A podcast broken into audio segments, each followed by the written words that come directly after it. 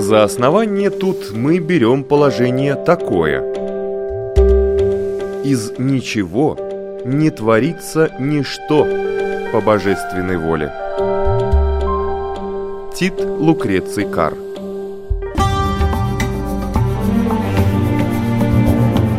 Дерзкие теории Смелые гипотезы Предположения, которые завтра могут стать аксиомами Природа вещей на латвийском радио 4.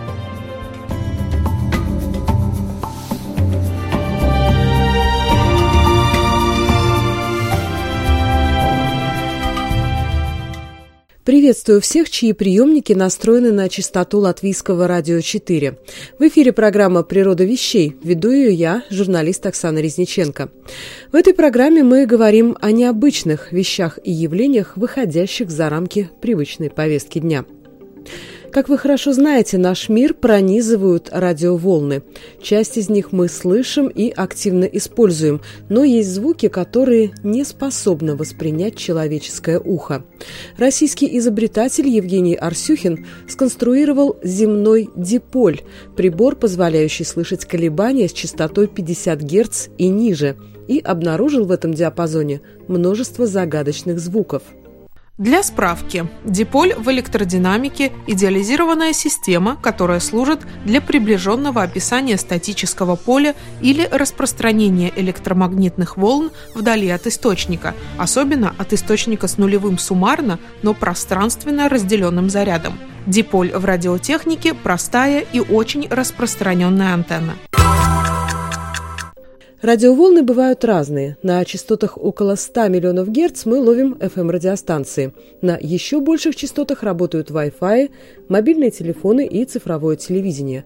А что происходит на частотах ниже? На частоте 100 тысяч колебаний в секунду обрывается привычный нам мир. Именно на этой частоте работает французская навигационная система «Лоран». Ее отлично слышно по всему миру. На частотах от 20 до 80 тысяч Герц трудятся разнообразные, в основном военные, станции. Там же излучают молнии. А что ниже? Что такое волны с частотой 20 колебаний в секунду? Опять, а одно. При помощи земного диполя Евгения можно слышать, как дышит наша планета, как колеблется ее ионосфера – но в этом же диапазоне обнаружилось множество загадочных звуков, происхождение которых не могут объяснить ни радиолюбители, ни ученые. Все эти звуки без исключения ужасны. Плач ребенка, крик гуся, голос робота, звук матричного принтера. Кто или что производит эти звуки и зачем посылает их в радиоэфир? Методично, день за днем, год за годом. Об этом и поговорим сегодня в программе «Природа вещей». Со мной на связи по скайпу российский изобретатель Евгений Арсюхин. Свой первый телескоп такой покупной, нормальный, работающий хорошо, мне удалось приобрести только в 15 лет, и то с какими-то колоссальными бубнами, через э, знакомого директора местного центрального универмага, мы жили не в Москве, мы жили далеко Москвы, в небольшом городе. Вот. А до этого были всякие самодельные штуковины, и, и параллельно у меня шло увлечение оптической астрономией и радиоастрономией. Но если с оптической астрономией что-то получалось, то с радиоастрономией вообще ничего не получалось, потому что любое оборудование более-менее приличное, во-первых, оно отсутствовало, угу. где-то можно было добыть э, через, может быть, каких-то знакомых на оборонных предприятиях, он еще добавил в городе оборонных предприятий-то толком не было. А во-вторых, то, что продавалось, из чего можно было это самостоятельно спаять. Все это стоило, конечно, очень дорого. И работало все равно не так, чтобы хорошо. В общем, я радиоастрономию забросил довольно надолго, оптическая у меня развивалась, были всякие успехи, были Ручные телескопы были, самодельные телескопы. И вот в 2013 году, а, роясь в интернете, я неожиданно обнаружил, что, оказывается, дав- давным-давно, где-то с начала 2000-х годов, из-за развития компьютерной техники произошла революция, которую я проспал. Мы действительно как-то радуемся, что мобильные телефоны, компьютеры позволяют нам сидеть в социальных сетях и рисовать в фотошопе, но не отдаем себе отчета, что любой наш компьютер, ноутбук, который у нас есть и который там стоит совсем небольших денег, там 3 300-400 долларов, да, если брать дорогие модели. Это на самом деле прибор, который сделал бы честь э, космическому кораблю Аполлон. На Аполлоне не было ни одного столь мощного вычислительного устройства, как находится нашем или в моем, вашем телефоне. Соответственно, у компьютеров э, колоссальные возможности не только для того, для чего их обычно используют люди, но и в том числе для радиоастрономии. А оказалось, что компьютер это по сути приемник, то есть можно с помощью специальных программ заставить работать как радиоприемники, причем радиоприемники с невообразимыми для старой техники характеристиками этой чувствительности, избирательность по частоте и выбор этих самых частот. То есть фактически вот все, что мы знали о радиотехнике, все вот эти картинки, которые у нас в головах, вот сидят люди в наушниках, полумрак в комнате, у них куча приборов, стрелки дрыгаются, все это можно просто оставить и забыть. Вот есть ноутбук, пожалуйста, у вас есть все. Не все, конечно, так просто. К любому приемнику необходима антенна и необходимы какие-то еще, может быть, минимальные обвесы, как говорят технари, то есть, может быть, какие-то усилители. Вот. Но это уже ничто по сравнению с тем, что мы имеем, имея просто обычный ноутбук. И с 2013 года я начал эту тему двигать. Э, выяснилось, что в России мало кто этим, вообще никто этим в 2013 году не занимался. Этим занимались активно на Западе и этим занимались в Белоруссии. Русские коллеги вообще, они, конечно, из стран бывшего Советского Союза, это такой вот технический авангард. Вот сейчас э, мы имеем уже другую ситуацию, уже много людей в России, в Украине, в Белоруссии, тем более в Белоруссии делают прекрасные успехи, но тогда вот тогда я был одним из первых, и первую голову я обратил внимание на очень длинные волны, длина волны которых километры, десятки километров, и, может быть, даже превосходят земной шар. То есть вот такие гигантские волны.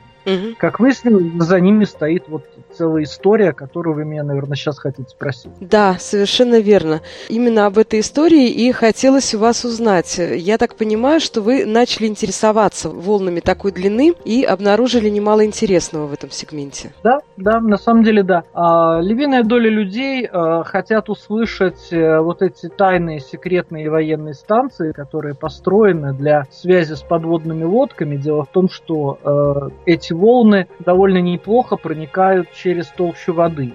Их можно использовать для радиосвязи с подводными лодками. А, очень много таких радиостанций, э, серия Альфа, система Альфа, так называемая, есть в России. Они работали, эти радиостанции в Советском Союзе работают сейчас. И очень многие люди на Западе, это такая, знаете, а еще немножечко романтика такая, вроде как эхо холодной войны, советы, вот это, это все они хотят услышать эти радиостанции. Ну и на этом как бы останавливаются. Ну, я их, конечно, услышал довольно быстро, потому что они мощные, но дальше мне захотелось э, узнать э, что-нибудь про природные звуки. Проникнуть глубже. Да, проникнуть глубже, потому что, ну, то, что сделал один человек, э, может быть интересно другому человеку, но то, что сделала природа, все равно интереснее. Э, если говорить кратко, то на планете вспыхивает колоссальное количество молний каждую секунду тысячи молний. Каждая молния – это источник радиоволн, в том числе вот таких очень длинных радиоволн. Эти радиоволны, не встречая никаких препятствий, потому что они очень длинные, они практически не поглощаются ни в чем и нигде, огибают земной шар ну, практически мгновенно, со скоростью света. И опять огибают, и опять огибают, пока не погаснут. Ну, их энергия пока не иссякнет. Это создает такой своеобразный пул который очень много говорит о нашей планете. Намного больше, а, чем кажется на первый взгляд. Во-первых, этот гул заперт между поверхностью Земли и так называемой ионосферой. Э, ионосфера – это слой, точнее слои а, заряженных частиц, которые находятся на высотах там, порядка 80 километров и защищают нас от космической радиации. Угу. Вот для э, ионосферы эти волны непрозрачны. И, э, и они ну, более-менее непрозрачны для самой поверхности Земли. Там, насколько-то они входят, метров, но не более того. И вот волны заперты вот в этом пространстве толщиной 80 километров. И создается как бы некий резонанс. Эти резонансы называются резонансами Шумана. А основной резонанс Шумана лежит на частоте 7 Гц.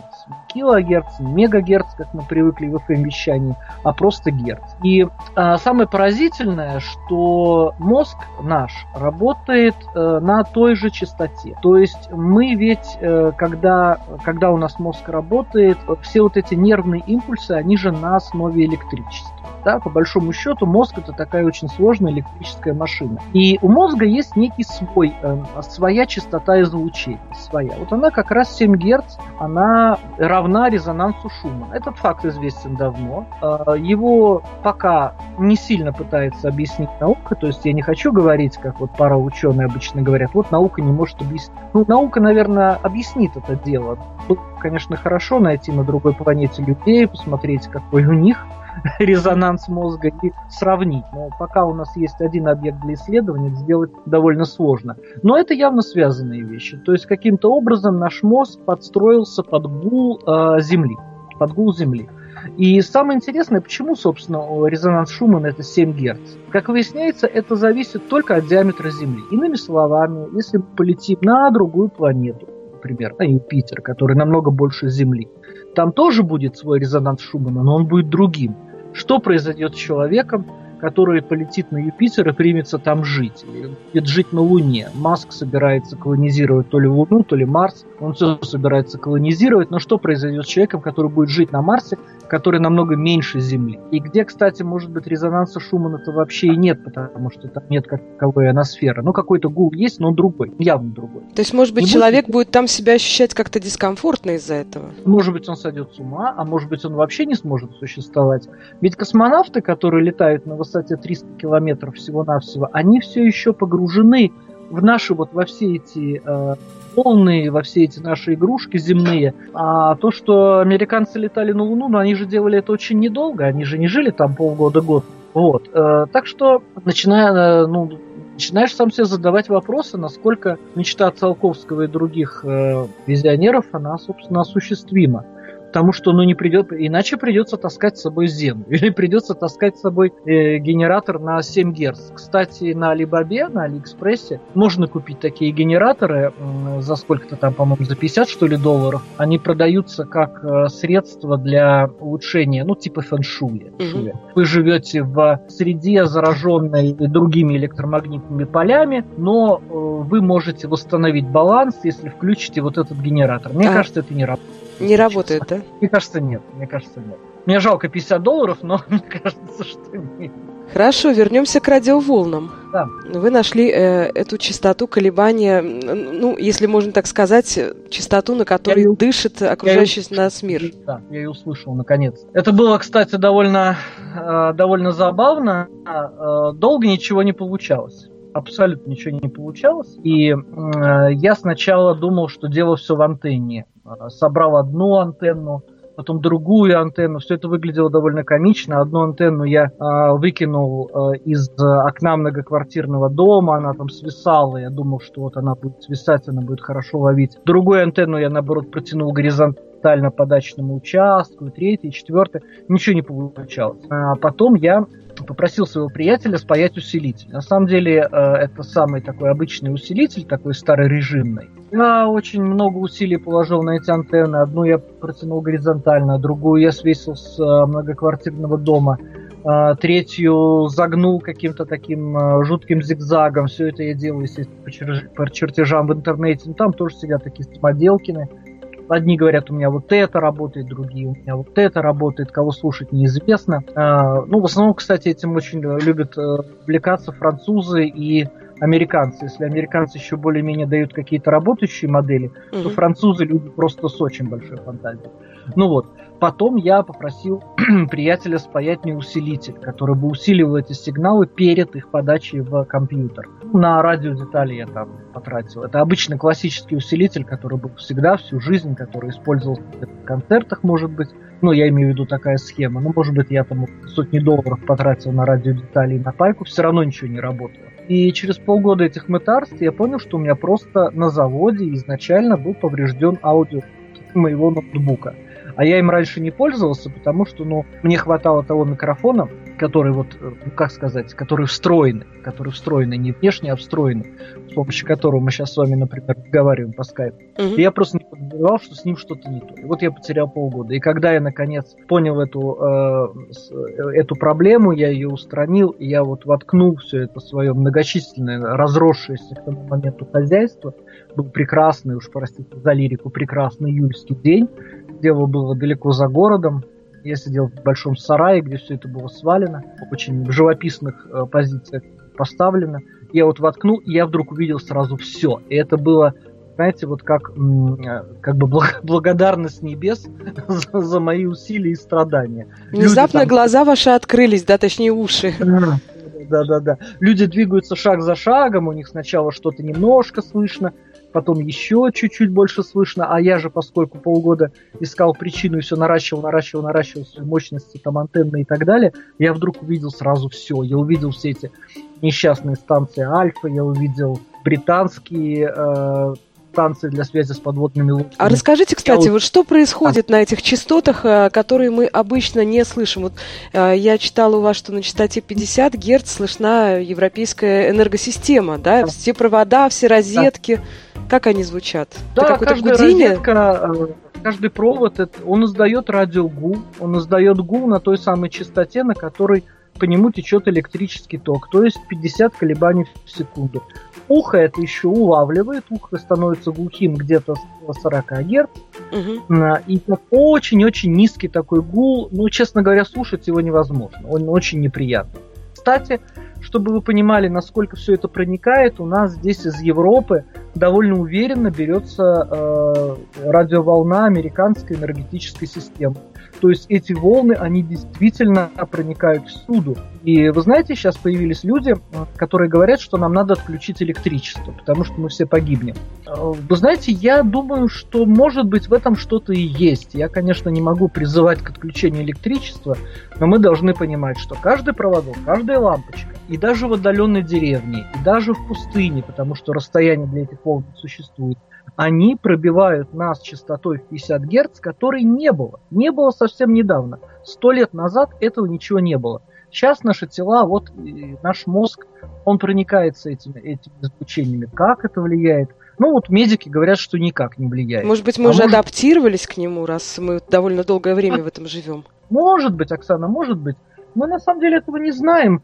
Вот э, моя мама любит вспоминать, что когда она жила в деревне в самом конце 40-х годов, у них э, дуст использовался, ну, ну, ну, просто на каждом шагу.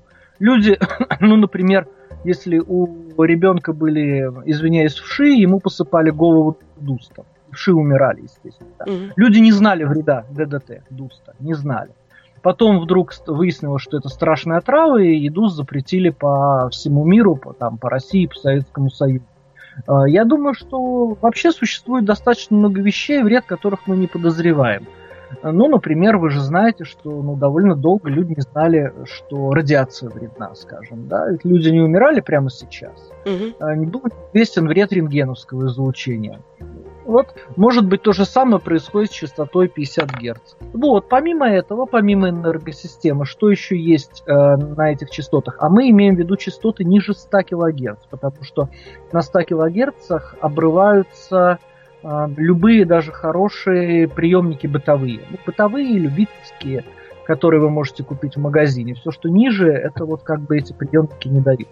Ну, во-первых, там есть сигналы точного времени, которые транслируются, по-моему, в основном из Германии. Там есть э, потрясающая в своей архаичности э, навигационная французская система Варан.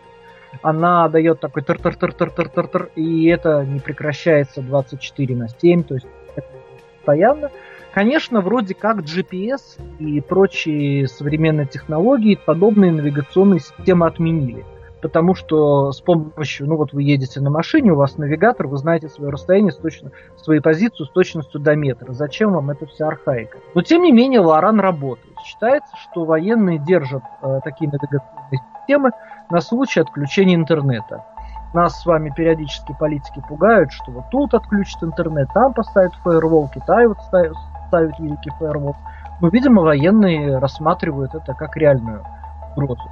Далее там есть э, радиостанции, которые передают некие шифровки э, подводным лодкам, э, и не только российские, не только Альфа, но и британские, там, с Кипра очень мощные передатчики, его слышно по всей Европе, США и так далее. Но самое интересное, там есть такие свисты. Вот когда молния очень далеко, например, в Африке или где-нибудь в Южной Америке ударяет, то она производит э, такой гул. Этот гул, он э, кажется все более гулким или скажем так, все более загадочным по звучанию, чем дальше ты от этой молнии находишься. Если молния просто у тебя э, в соседней области где-нибудь, ты молния, ты слышишь просто треск.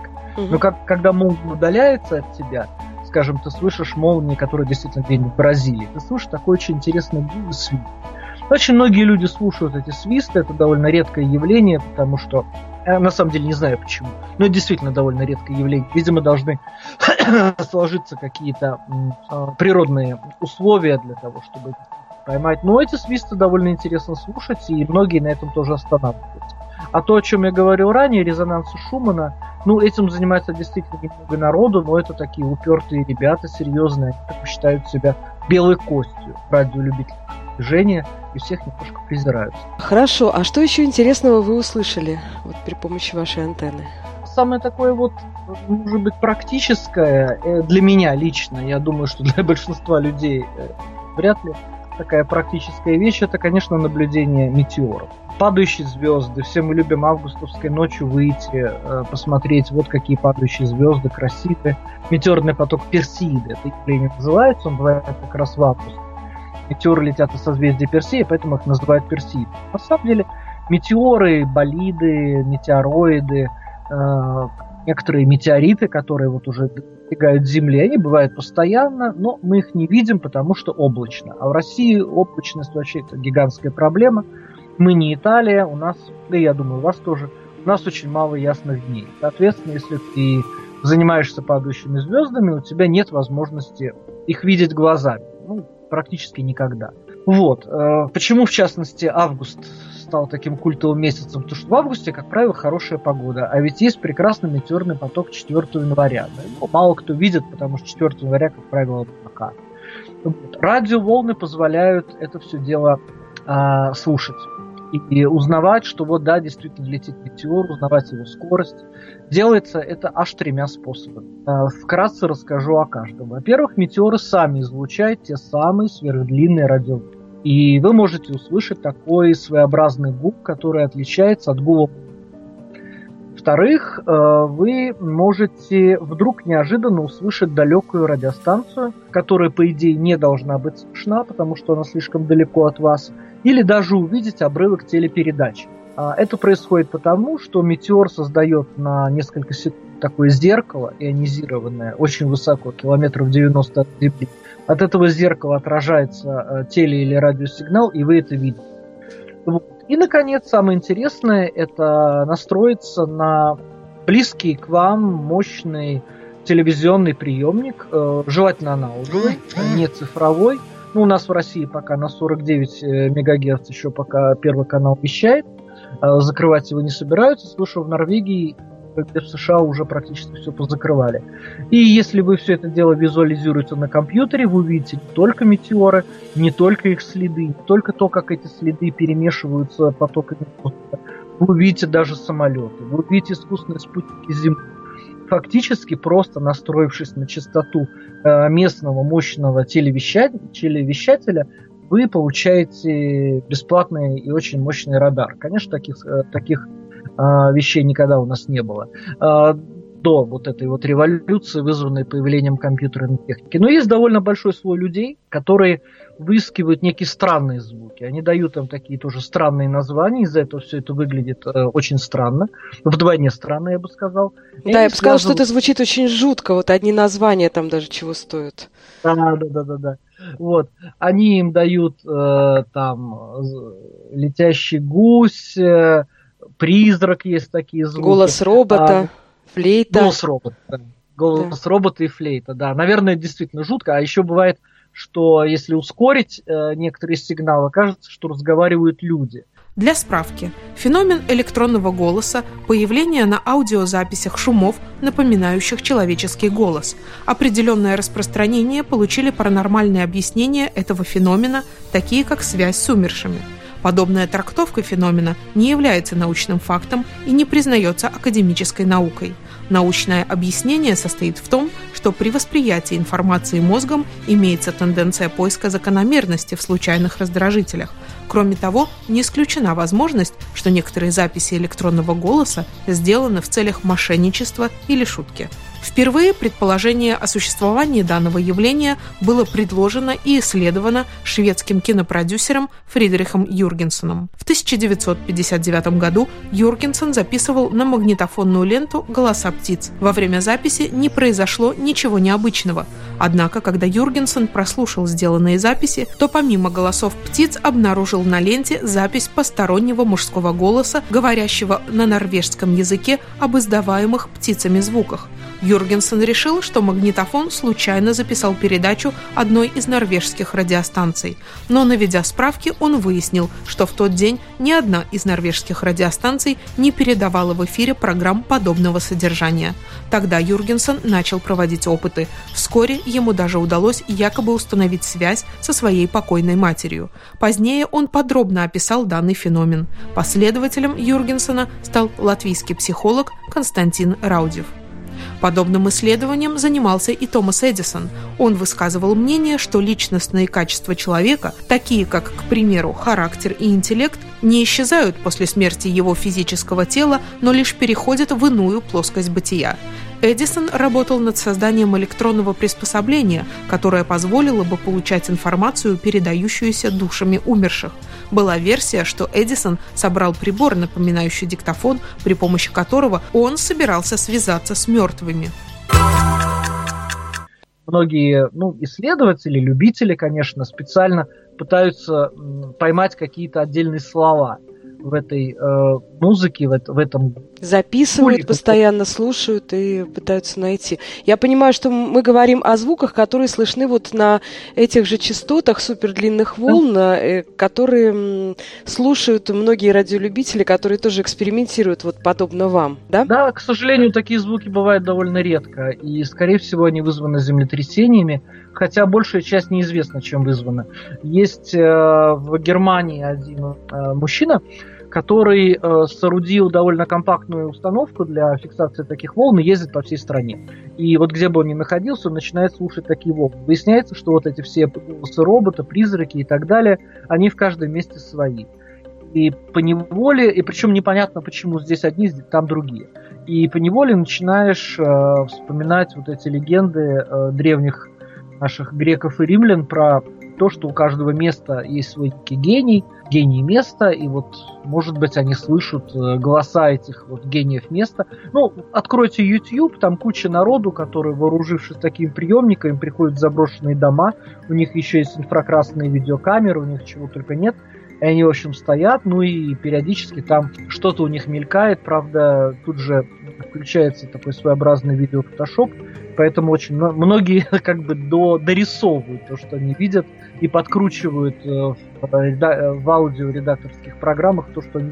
Но, во всяком случае, это хорошее шоу.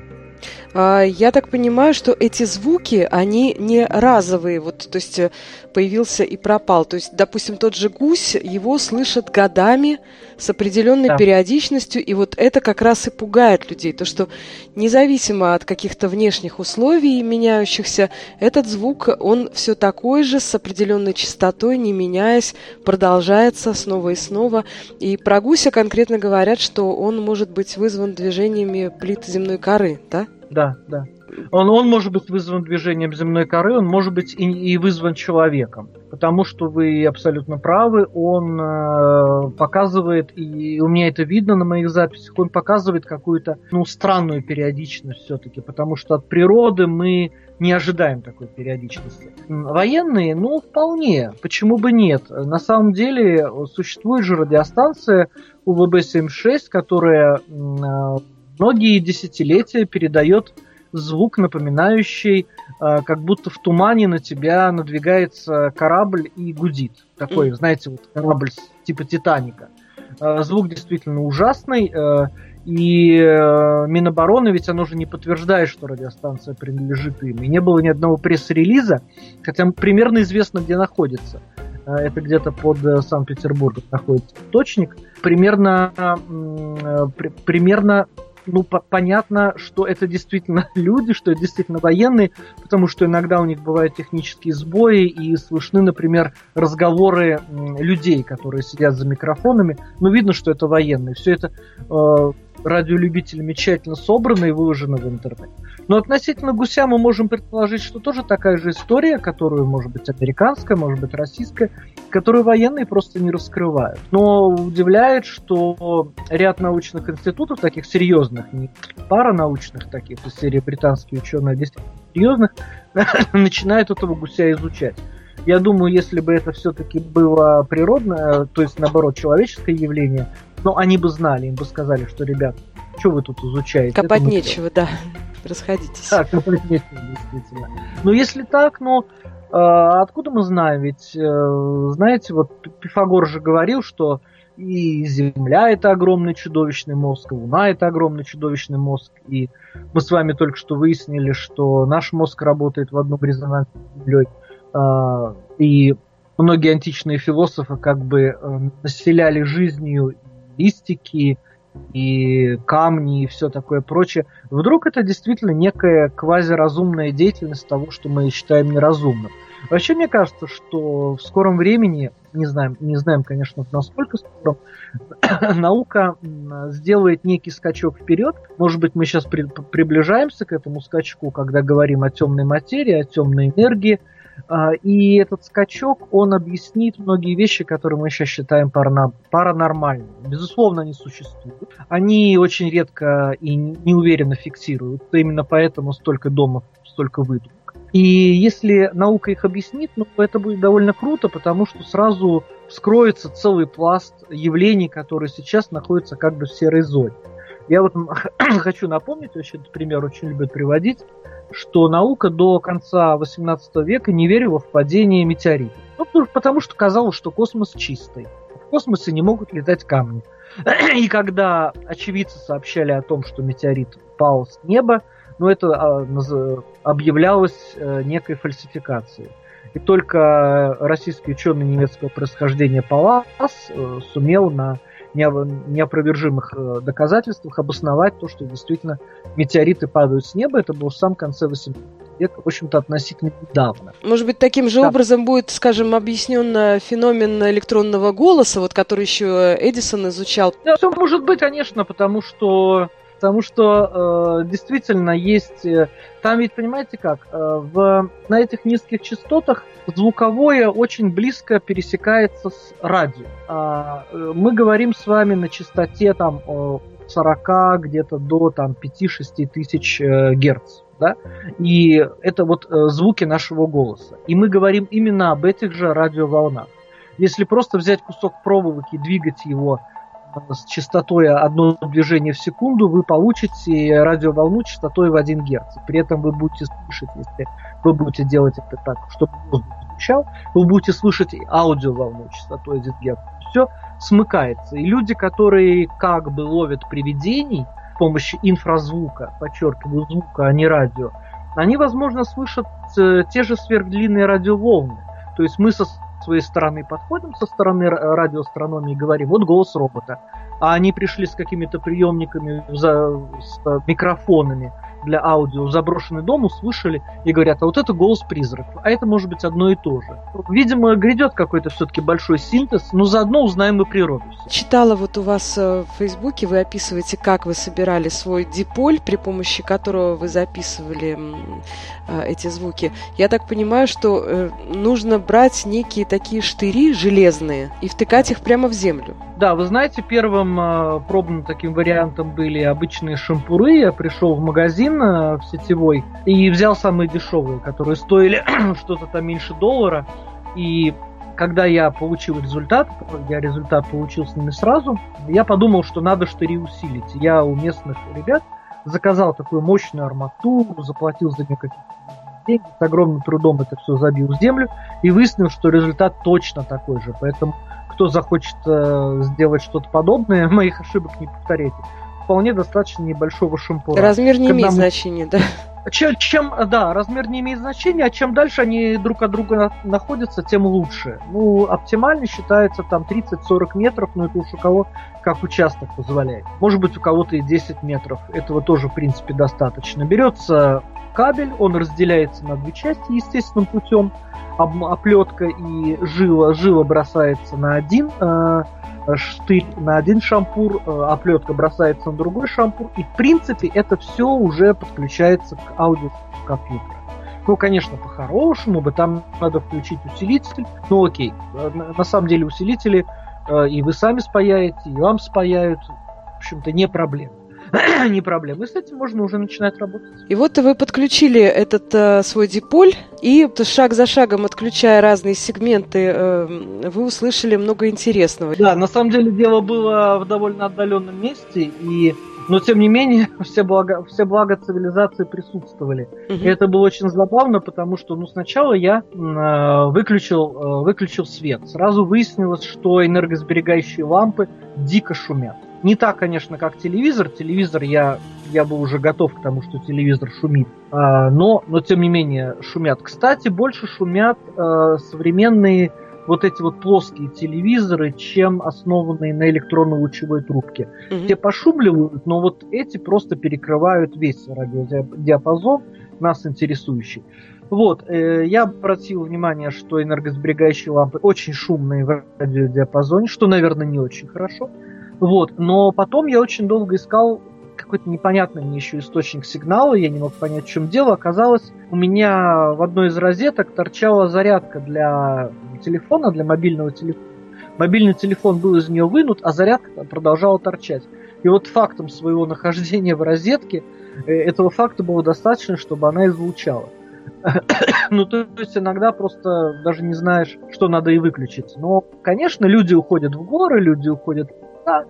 Но, к счастью, я живу довольно далеко за городом, где можно одной кнопкой обесточить мой дом, останется только э, уличное освещение, довольно у нас немногочисленное и не шумное, это немножко выручает. В городе, конечно, это будет какофония звуков, которые на вас обрушатся. А вы слышали гуся, кстати? А, вы знаете, несколько раз да. Э, на что он Я, похож? Понимаете, понимаете, какое дело? Э, на самом деле ведь мы смотрим на картинку на мониторе. Мы смотрим на визуализацию радиосигнала. Это намного удобнее, а, чем слушать его ухом. Потому что ухом, ну, как бы пролетело и все, но правда можно запись заново перемотать. А тут ты видишь, э, во-первых, с точностью до секунды, когда он появляется, как меняется его частота. Э, гусь, э, гусь похож на такие вот как бы рассыпанные перья, это на спектрограмме. А если слушаешь его ухом, ну да, похож на гуся. Гусь похож на гуся. Как будто кто-то медленно работает ключом Морзе, вы написали, да? Ну да. Вы, вы знаете, тут уже фантазия каждого. Все, все эти названия, вот упомянутый мной человек из Германии запамятовал фамилию, он, собственно, их и придумывает. Это немножко, может быть, на, на совести его тевтонской фантазии мы, может быть, придумали бы что-нибудь иное, но ладно, гусь так гусь, мы не против, флейта так флейта. А вот еще сигнал «сова» который вы тоже а. говорите, что это такая загадка. Два сигнала в час длиной по 5 минут каждый, и так постоянно по всей планете. И вы уверены, что это тоже не человек? Да, скорее всего, не человек по той же самой причине, которую мы обсуждали относительно других периодических сигналов. Ну, возможно, знаете как? Бывают же квазипериодические явления. Ну, самое распространенное квазипериодическое явление это когда капают, э, капает вот сосульки, капельки. Они же капают более-менее постоянно, да, кап-кап, кап-кап. И если бы вот мы не знали, не видели, мы бы сказали, кто-то нам периодически нажимает вот на ключик, да, угу. и подает этот сигнал. Возможно, в Земле как, каким-то образом сбрасывается какое-то напряжение, тоже квазипериодически по такому же. То есть разумного вмешательства нет, но есть вот такая периодичность. А в конце концов, когда обнаружили знаменитые пульсары, это источники радиозвучения с очень высокой точностью повторения, были уверены, что это инопланетяне. Но, правда, были уверены, это было в 60-е годы, всего несколько месяцев, когда не помню кто, даже советские исследователи доказали, что это быстро вращающиеся нейтронные звезды. Вот вам пример генератора, который по точности своих колебаний превосходит любые часы на планете. А он создан человеком, а он создан природой. Возможно, сова точно так же создан природой. А как вам кажется, какие-то из этих звуков могли бы, скажем, быть целебными? Ну вот про белый шум, например, говорят, что он может для человека быть целебным, успокаивать, и даже детей советуют им как-то лечить. Для справки, белый шум – стационарный шум, спектральные составляющие которого равномерно распределены по всему диапазону задействованных частот. Примерами белого шума являются шум близкого водопада, отдаленный шум водопада – розовый, так как высокочастотные составляющие звука затухают в воздухе сильнее низкочастотных, или дробовой шум на клеммах большого сопротивления, или шум стабилитрона, через который протекает очень малый ток. Название получил от белого света, содержащего электромагнитные волны частот всего видимого диапазона электромагнитного излучения.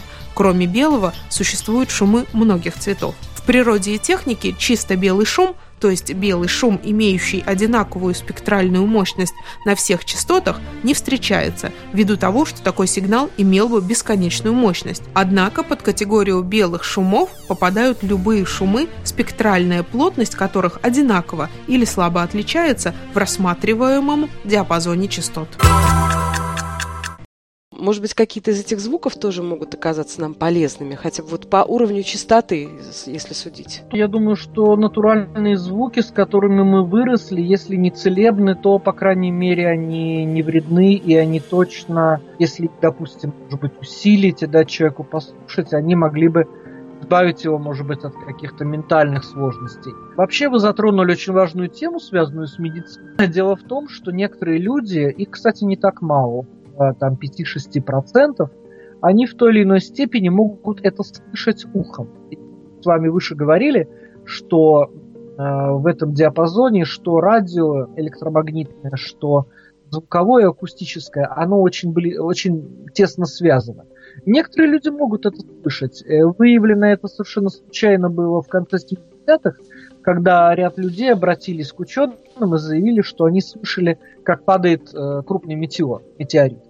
Причем э, некоторые из этих людей сначала услышали, как падает метеорит, а потом видели, как падает метеорит. Речь не о том, что он шумел, когда летел, или о том, что ударился о землю. Речь именно вот об этом странном. В Великобритании, в США это в последнее время стало довольно заметным направлением в медицине, потому что эти 5-6% людей э, слышат э, эти частоты, им э, трудно заснуть они не понимают источник этого звука. Звук как будто идет отовсюду. Не до конца понятно, почему одни люди слышат, другие не слышат. Потом некоторые в течение жизни то могут слышать, то не. Механизм восприятия не до конца понятен. Но фактом остается, что у совсем небольшого количества людей это превращается в проблему вплоть до психических расстройств. Эти звуки сводят к. И если мы поможем этим людям, если научимся их лечить, мы заодно поймем природу этих в плане воздействия на человека. Что целебно, что не целебно, что вредно, а с чем можно иметь дело. Пока, конечно, пока совсем как бы делает первые шаги в этом направлении, я бы все-таки людей бы а, шумами все-таки пока не лечил бы. Потому что оно, понимаете, как вот говорят, вот природное вроде как не нанесет вреда. Но с другой стороны, табак тоже, ведь знаете ли, не синтезирован в лаборатории ЦИРУ. Да, это же на самом деле просто, просто листики, да, они наносят вред человеку. Вот, поэтому надо быть аккуратнее, в том числе и с природным. Но э, медицина, особенно в Великобритании, довольно активно этот феномен изучает. Я думаю, что лет через 5-7 мы получим полную картину, и тогда будем лечиться хоть белым шумом каким-то. Российский изобретатель Евгений Арсюхин был на скайп-связи со студией Латвийского радио 4. Действительно ли звуки, слышные с помощью земного диполя, производит сама Земля? Сможем ли мы выжить в мире без привычных нам радиоволн, которые невидимыми лучами буквально пронизывают нас каждую секунду? Ответы на эти вопросы пока только предстоит найти науке.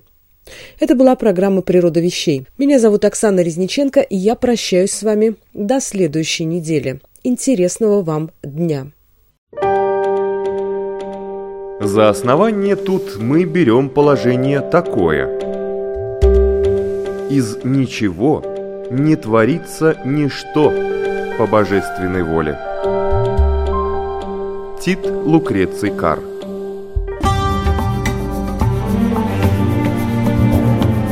Дерзкие теории. Смелые гипотезы.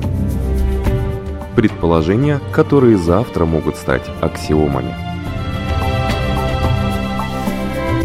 Природа вещей. В четверг в 15.10 и в воскресенье в 10.10 на Латвийском радио 4.